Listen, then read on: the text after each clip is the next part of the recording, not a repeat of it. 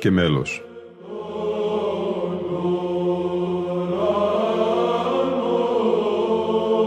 Προσεγγίσεις στη μυσταγωγία της ψαλτικής τέχνης.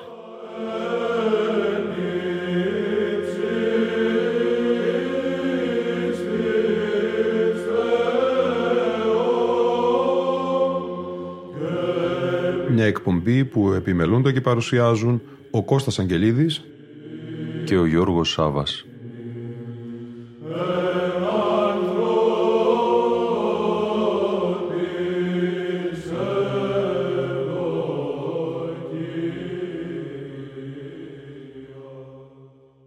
Αγαπητοί φίλοι ακροατές και φίλες ακροάτριες, ενδέκατο μέρος του αφιερώματος της εκπομπής «Λόγος και μέλος» στον Χερουβικό Ύμνο.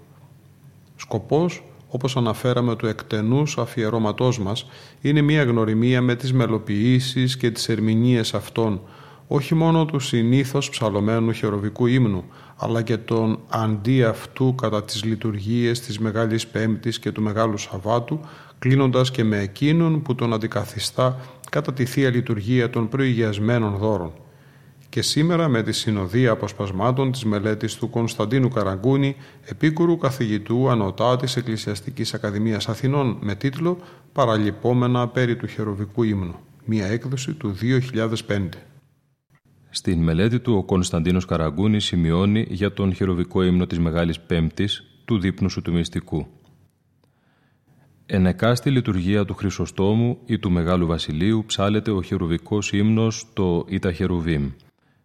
Αλλά την Μεγάλην Πέμπτην και το Μέγα Σάββατον και τι τελείται η αυτή λειτουργία του Μεγάλου Βασιλείου υπάρχει ως προς τούτο διαφορά, διότι τη μεν Μεγάλη Πέμπτη αντί του «Ήτα Χερουβίμ» ψάλεται το τροπάριον του δείπνου σου του μυστικού, το δε Μεγάλο Σαββάτο, το «Σιγισά το πάσα σάρξ φρωτεία». Ενδέτες ιερές λειτουργίες των προηγιασμένων ψάλεται πάντοτε τον «Είναι δυνάμεις». Η μία από τις δύο περιπτώσεις αντικαταστάσεως του συνήθους χερουβικού ύμνου ή τα χερουβή μυστικώς εικονίζοντες σε τέλεια θεία λειτουργία είναι εκείνη της Μεγάλης Πέμπτης, κατά την θεία λειτουργία του Μεγάλου Βασιλείου. Εξέχον λειτουργικό χαρακτηριστικό αυτής της μυσταγωγίας στο σύγχρονο ενοριακό τυπικό είναι η σύνδεσή της με τον εσπερινό, αν και τελείται πάντοτε πρωί, και όχι με τον όρθρο, ο οποίος έχει ήδη τελεστεί το βράδυ της προηγουμένης. Δευτερεύον μεν διακριτικό, με έντονη όμως επίδραση στον χρωματισμό και την ιδιαίτερη φόρτιση της Θείας Λειτουργίας της Μεγάλης Πέμπτης, είναι η αντικατάσταση του χερουβικού, του κοινωνικού και άλλων ύμνων από το τροπάριο του δείπνου σου του μυστικού, του ύμνου που κυριολεκτικά δεσπόζει την ημέρα αυτή.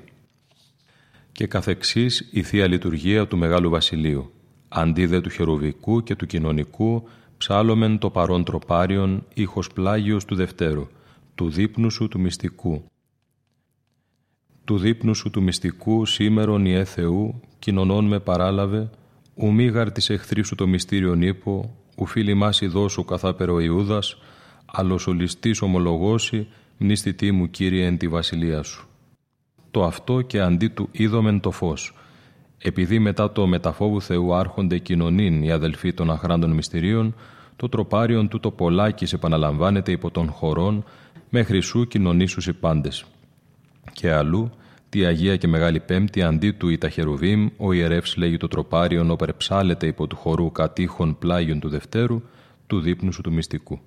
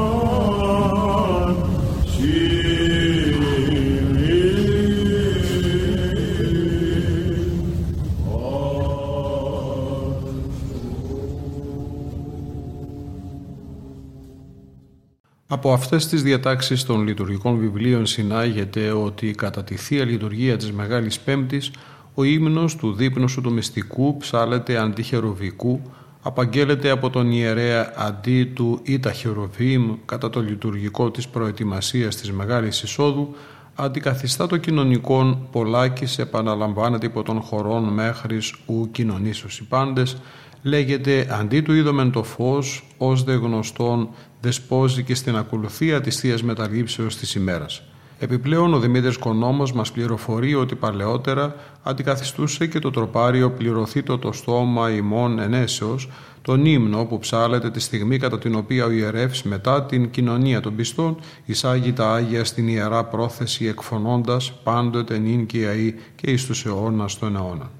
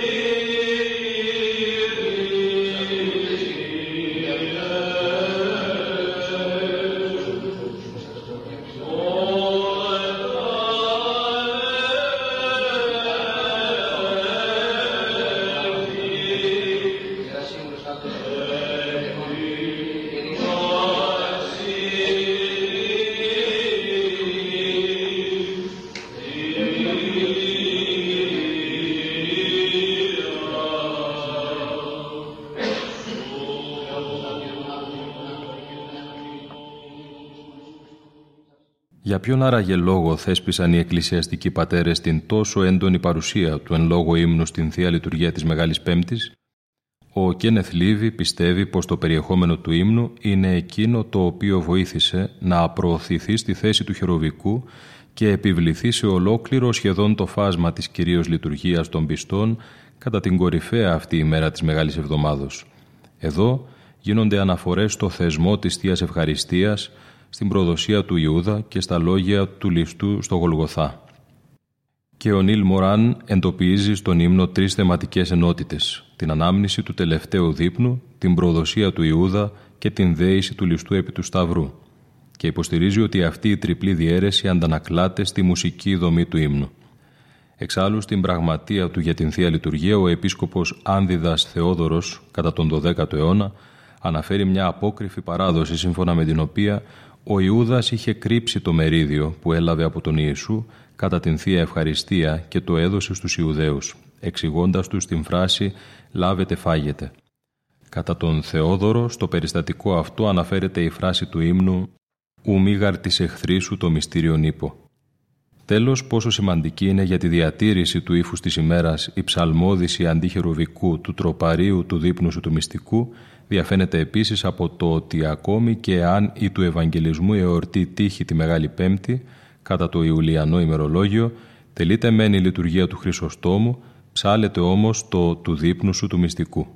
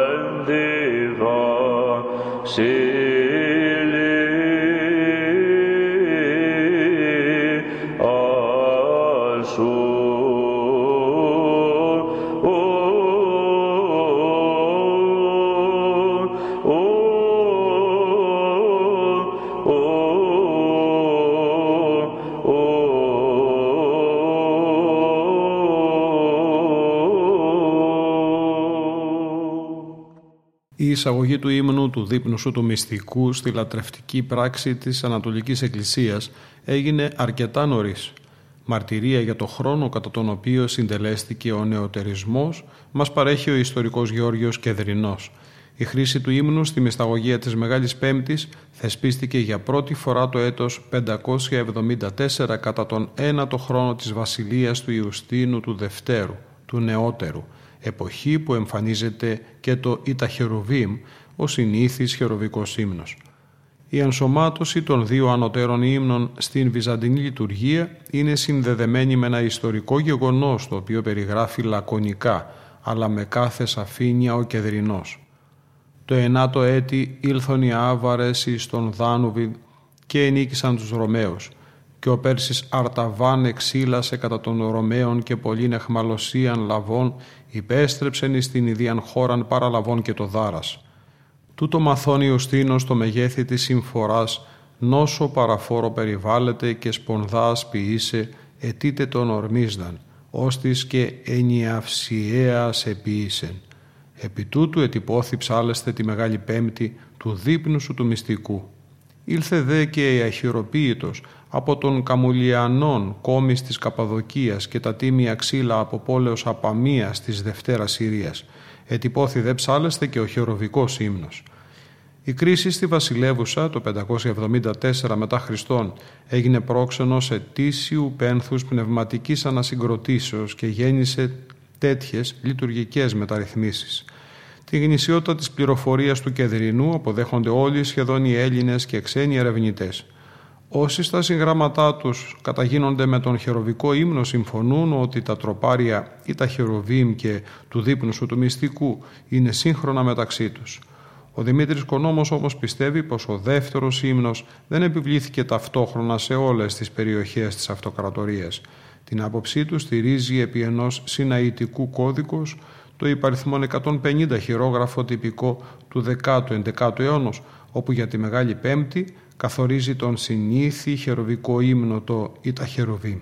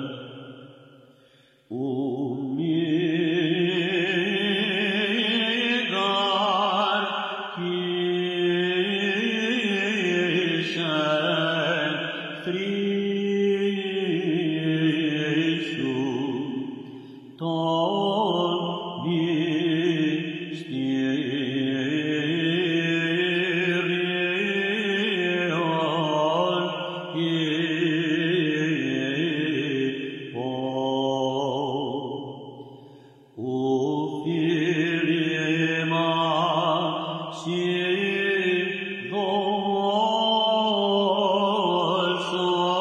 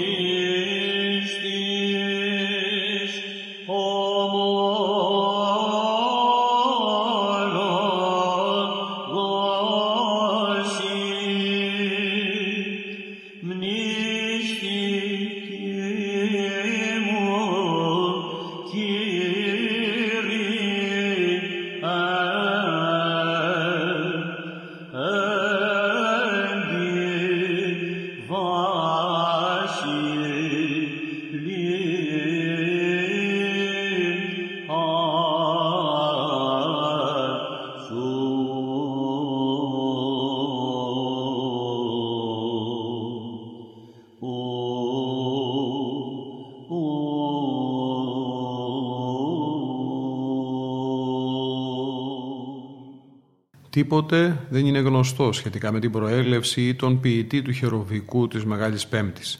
Ελάχιστος λόγος έχει γίνει από τους ειδικούς για τα ζητήματα αυτά. Ο Κένεθ Λίβι αποπειράται μία περί προέλευσεως θεωρία, την οποία συμμερίζεται και ο Μοράν. Σύμφωνα με αυτή, το τροπάριο προέρχεται από την Παλαιστίνη, όπου δημιουργήθηκε υπό την επίδραση των τροπαρίων των μακαρισμών. Τον 6ο αιώνα έφτασε στην Κωνσταντινούπολη, μεταφέροντας το κλίμα της παλαιστινιακής κληρονομιάς, και από εκεί διαδόθηκε σε ολόκληρη την αυτοκρατορία. Την παλαιότητα του ύμνου, την ύπαρξή του πριν τον 6ο αιώνα, υποστηρίζει και ο Baustark, βασιζόμενος στη φράση «Ομίγαρ της εχθρίσου το μυστήριον ύπο». Κατά αυτόν ο ύμνος αποπνέει την πρωτοχριστιανική αντίληψη, η οποία απαγόρευε μοίηση απίστων στα ιερά μυστήρια του χριστιανισμού. Αυτό το εκλαμβάνει ως αποδεικτικό παλαιότητος. Για την πατρότητα του τροπαρίου έχουν διατυπωθεί μόνο υποθέσεις, οι οποίες μάλλον ως αβάσιμες θα μπορούσαν να χαρακτηριστούν. Έτσι, τίποτα δεν συνηγορεί στο να αποδοθεί η ποίηση του χερουβικού της Μεγάλης Πέμπτης στον Ιωάννη Σχολαστικό, οικουμενικό πατριάρχη την εποχή εισαγωγής του ύμνου στη Θεία Λειτουργία, όπως εικάζει ο Γεώργιος Παπαδόπλος. Ούτε πάλι ο αυτοκράτορας Ιουστίνος μπορεί να θεωρηθεί ως ο υμνογράφος του τροπαρίου, καθώς προτείνουν πολλοί, τους οποίους έχει υπόψη του ο Μεσολοράς. Όλα βέβαια είναι πιθανά, εφόσον η έρευνα στις πηγές δεν έχει ακόμη φωτίσει την υπόθεση. Τίποτε όμως δεν μπορεί να αφοριστεί με δογματικό τρόπο. Πάντως, πιο κοντά στην αλήθεια πρέπει να βρίσκεται ο Μεσολοράς όταν αποδέχεται πως ο ύμνος εισήχθηκε μεν στη Θεία Λειτουργία από τον Ιουστίνο, όμως ως τροπάριο μάλλον προϋπήρχε, άγνωστο από ποια εποχή, και δεν είμαστε σε θέση να γνωρίζουμε τον ποιητή του. Μελοποιήσεις του αντί του χερουβικού ύμνου ψαλωμένου τροπαρίου του δείπνου σου του μυστικού ακούσαμε ήδη από τον άρχοντα πρωτοψάλτη της Μεγάλης του Χριστού Εκκλησίας Λεωνίδα Αστέρη, τον άρχοντα πρωτοψάλτη Φώτιο και Τσετζή, τον πρωτοπρεσβύτερο Θεόδωρο Παπαγιάννη και τον πρωτοψάλτη Γεώργιο Κακουλίδη. Την εκπομπή μας θα κλείσουμε σήμερα με τον πρωτοψάλτη της Ιεράς Μητροπόλεως Μόρφου στην Κύπρο, Μάριο Αντωνίου. Ήταν η εκπομπή «Λόγος και μέλος», που επιμελούνται και παρουσιάζουν ο Κώστας Αγγελίδης και ο Γιώργος Σάβας. Στον ήχο ήταν σήμερα μαζί μας η Ελίνα Φονταρά.